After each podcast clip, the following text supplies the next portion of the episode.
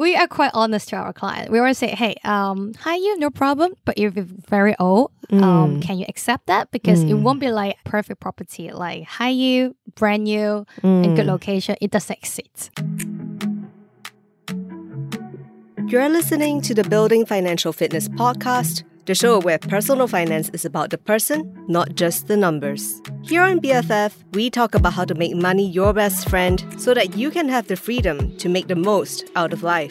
We go through the honest discussions about money so that you don't need to make the same mistakes. We demystify jargon so that no one can smoke you with complicated acronyms.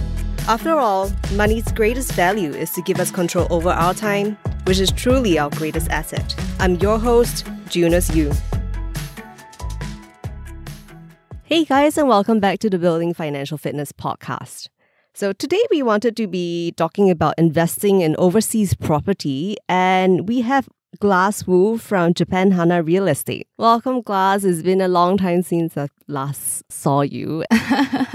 Yes, Janice, it's been a while to see you. And I remember last time we met, like maybe in Singapore 8 years ago. Yes. And thank you for inviting me today. It's a pleasure because I actually wanted to talk to you about, you know, what you've done since then, because you actually have spent a fair bit of time in real estate in Japan. So, as someone who is actually not from Japan, what got you interested in the Japan property market?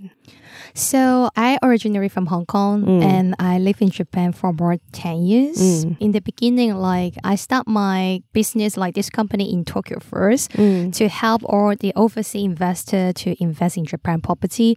I always like have interest in property market. But why Japan property? Because I have lots of Taiwanese, Singaporean or Hong Kong friends that asking about how to invest in Japan, especially because in Japan, the language, like the barrier for them to look for a property, also the contract, because the legal language is Japanese. Yes. Also, like the real estate market in Japan is quite off market. So turn out there's a lot of overseas investors. They are actually quite interested in Japan property, but they don't know how to get in or they how to source the property. So they need someone to help. I was actually doing real estate in Hong Kong. So then I start this company, Japan Hana Real Estate, and then we basically focus on only Japan property and to all the overseas investor to help them to invest in Japan property, also like helping them to manage the property after that. So like let's say if you know for rental properties, so you help with that. Yes, exactly. So we basically do all kind of asset in Japan, from apartments, residential to commercial, also hotels or like a land development as well as golf course. Okay. Yeah, we cover quite a lot. We cover all over Japan. But so back to your question, why Japan property? So I think like 10 years ago, Japan property is still like for foreigners quite new investment. I think for Singaporean investor, they most of them very familiar with UK property, sometimes maybe Hong Kong property, or you invest some other like other country property, but not Japan. But 10 years ago, the Abe, ex-prime minister, he has like 3 hours the plan, and actually that helps the yen weaken, and it's actually helped lots of foreign money to get into to invest in Japan. Yep. So there's lots of potential of Japan market. I think like compare the Japan property market price compared to Hong Kong, Singapore. Like we are all like a top city in Asia. Yes, but Singapore is very expensive. Like Singapore recently has definitely moved upwards, you know, in the last year. Yeah. Rental prices have, you know, on average gone up around 30-40%. Yeah, I heard about that. And there's been a huge rise for sure. Yes. So Singapore, no doubt the property price like one of the top in Asia or even in the world right now, and Hong Kong as well. So compare like all the top cities, but Tokyo is still like I would say some of the property you can find like similar location area you can buy like, I wouldn't say half price, but like 10 years ago, yes, it was like half price of our compared to Hong Kong and Singapore. It's still like lots of potential. We still see next 10, 20 years, Tokyo or like a whole Japan property price will go up a lot, and which is it already like keep going up, but in very steady way, not like crazy, not right? Volatile up and down, right? Yeah, not like Hong Kong and Singapore. So that's why we think it's a very good investment in Japan. And it's very interesting, actually. Recently, we just have a Singaporean investor today in Tokyo. My staff, my partner, they're showing him around. We've been like actually like selling also property to Singaporean investors. Yeah. I mean, you are seeing on the ground. And Bloomberg in July 2023 actually covered a piece on Singaporean investors that are snapping up Japanese real estate because one, they are lured by the weaker yen, and then second is the prospect of, the tourism that's all kind of like coming back into Japan, right? But it's not even confined to the Golden Triangle, because I think earlier this year, Rice Media, which is a local media outlet, actually covered a story of a Singaporean who reportedly bought a 120 square meters guest house in 2022 for 30,000 Sing dollars in the rural village in Wakayama. I mean, this one is sort of like in the outskirts, but then if for Singaporeans, when you're thinking about buying properties for something that's coming at $30,000, you just think like, oh my God, like that's so affordable. But kind of looking into the reasons why Singaporeans are actually keen to actually invest outside, a lot of it is the mechanisms put in place that might make it more difficult for Singaporeans to purchase, a second or subsequent property in Singapore. So in last year in 2022, there was an increase in ABSD, where Singaporeans actually have to pay 17% ABSD on top of the standard rates on their second property. So in the past, property was actually an excellent hedge against inflation. But then, when people are looking at second-time purchases, they're actually considering options in gateway cities. So for you, given that, you actually speak to Singaporean clients who are actually looking to purchase property in Japan, what are your top 3 tips for people who are looking to invest in overseas property? And is there anything specific to the Japanese market? Yes. So like the article you mentioned, the Bloomberg one, actually, we were also interviewed by them. In the same article, they're like discussing about the Osaka Casino, which is confirmed and is planning to be open in 2029. So I would say for the tips to invest in Japan property market, I think like when you invest in property, it's already the same location is very important. I would definitely recommend the first is a good location, big cities. Like you mentioned, the guy, Singaporean investor who invests in Wakayama is outskirts. I think it's good. But for investment perspective, I would still say if it's a beginner, then I would definitely recommend like the top, definitely Tokyo, Osaka, Kyoto, those big cities for the first property investment in Japan.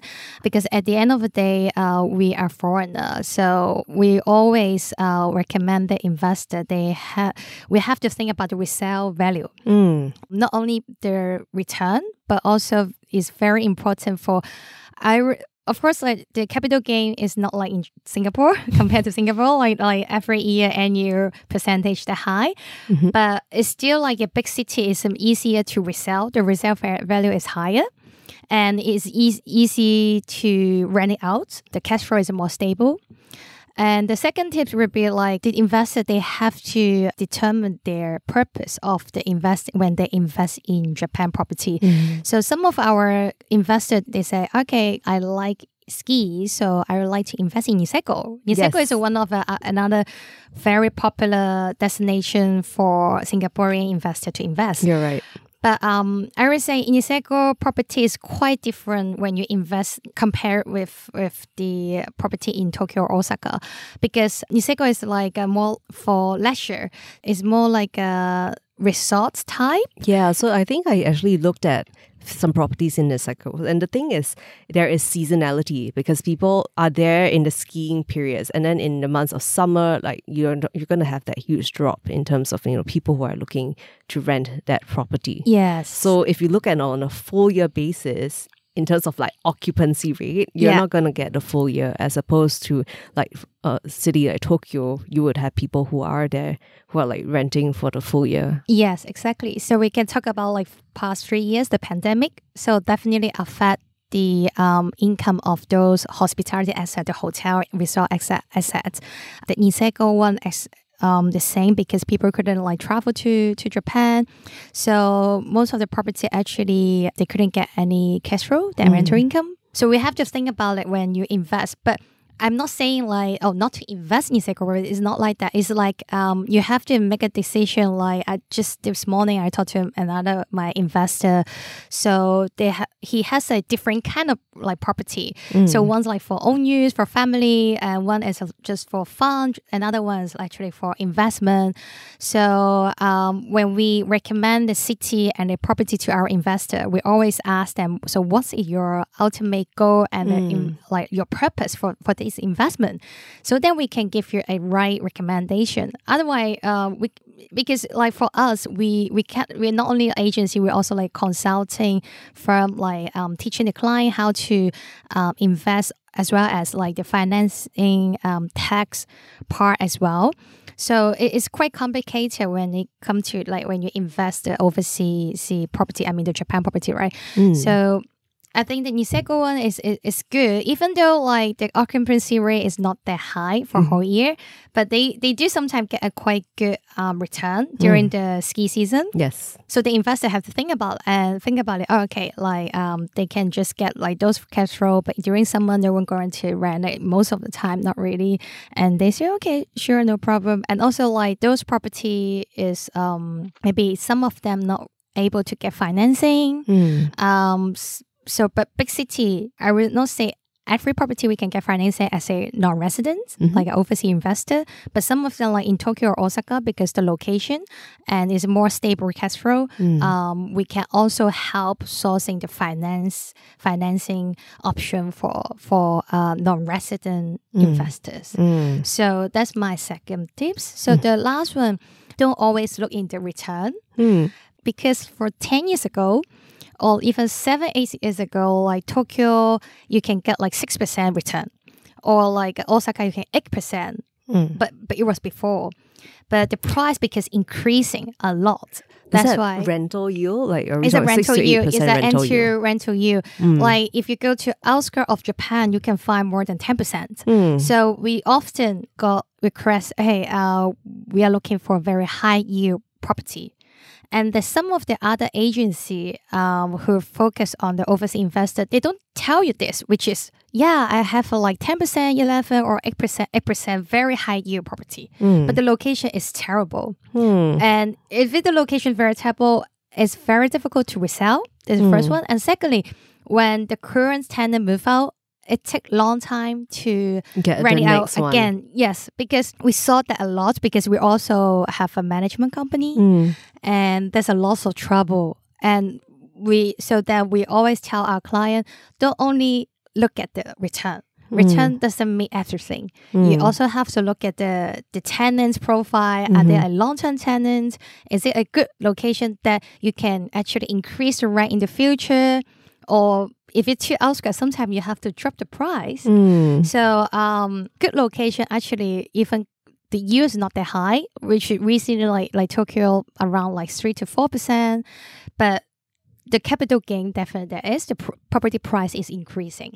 So when the investor, we always really recommend we have to look overall the profile of the property, not only because one number. So I think that's very, very important. And I guess it also depends on the investment horizon of the investor, right? Because if somebody who was more of looking to flipping properties, like buying and then selling 3-5 years down the road, then they would more look at capital appreciation. Yes. And maybe not care so much about like the rental yield, for example. Yeah. But then if it's somebody who's maybe more long-term or maybe plus planning to hold on to it, then maybe they would appreciate like a high rental yield and not care so much about capital appreciation. Yeah, exactly. So it would be like the second, what we talk about when we're talking about the purpose. So the purpose, your long-term hold, yes, it doesn't really matter because you may not sell within the 10 years. Then let's say you get like 8%, 10 years or 80%, and when you sell, actually it's not really quite good, right? But if you like tend to maybe sell 5-6 years, then we definitely will have to look into. But I think like we can balance it as well. Mm-hmm. Not all the high yield property is not good, but usually it's maybe older properties. There's always some downside of their property. Mm. We are quite honest to our client. We want to say, hey, high yield, no problem. But if it's very old, can you accept that? Because it won't be like perfect property, like high yield, brand new, and good location. It doesn't exist. Yeah. Because even I think like in other country, the property always the same. Old property, higher yield, new property, lower yield, because the perspective is different. Yeah.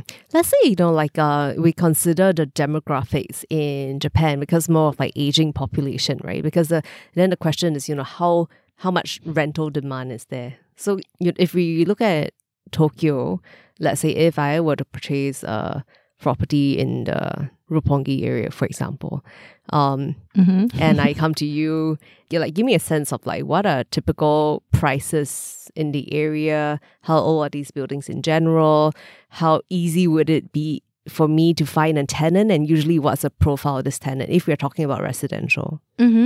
Okay, so even let's say Roppongi area, which is a central area in Tokyo, for the building year, it really depends because there's a lot of new development coming out. Also, there's a lot of old property, like in Hong Kong, like mid-level, they're one of the top expensive area. So we have lots of very old, 50, 60 years old, still worth a lot, very expensive. So it's kind of same in Roppongi. So for the build year, I cannot like really say, okay, this is how average. There's no average. There's a very old, because even the land is worth a lot. Because right now, like the demand increasing quite a lot in whole Tokyo. So even old property, the land worth a lot because it's freehold land in Japan.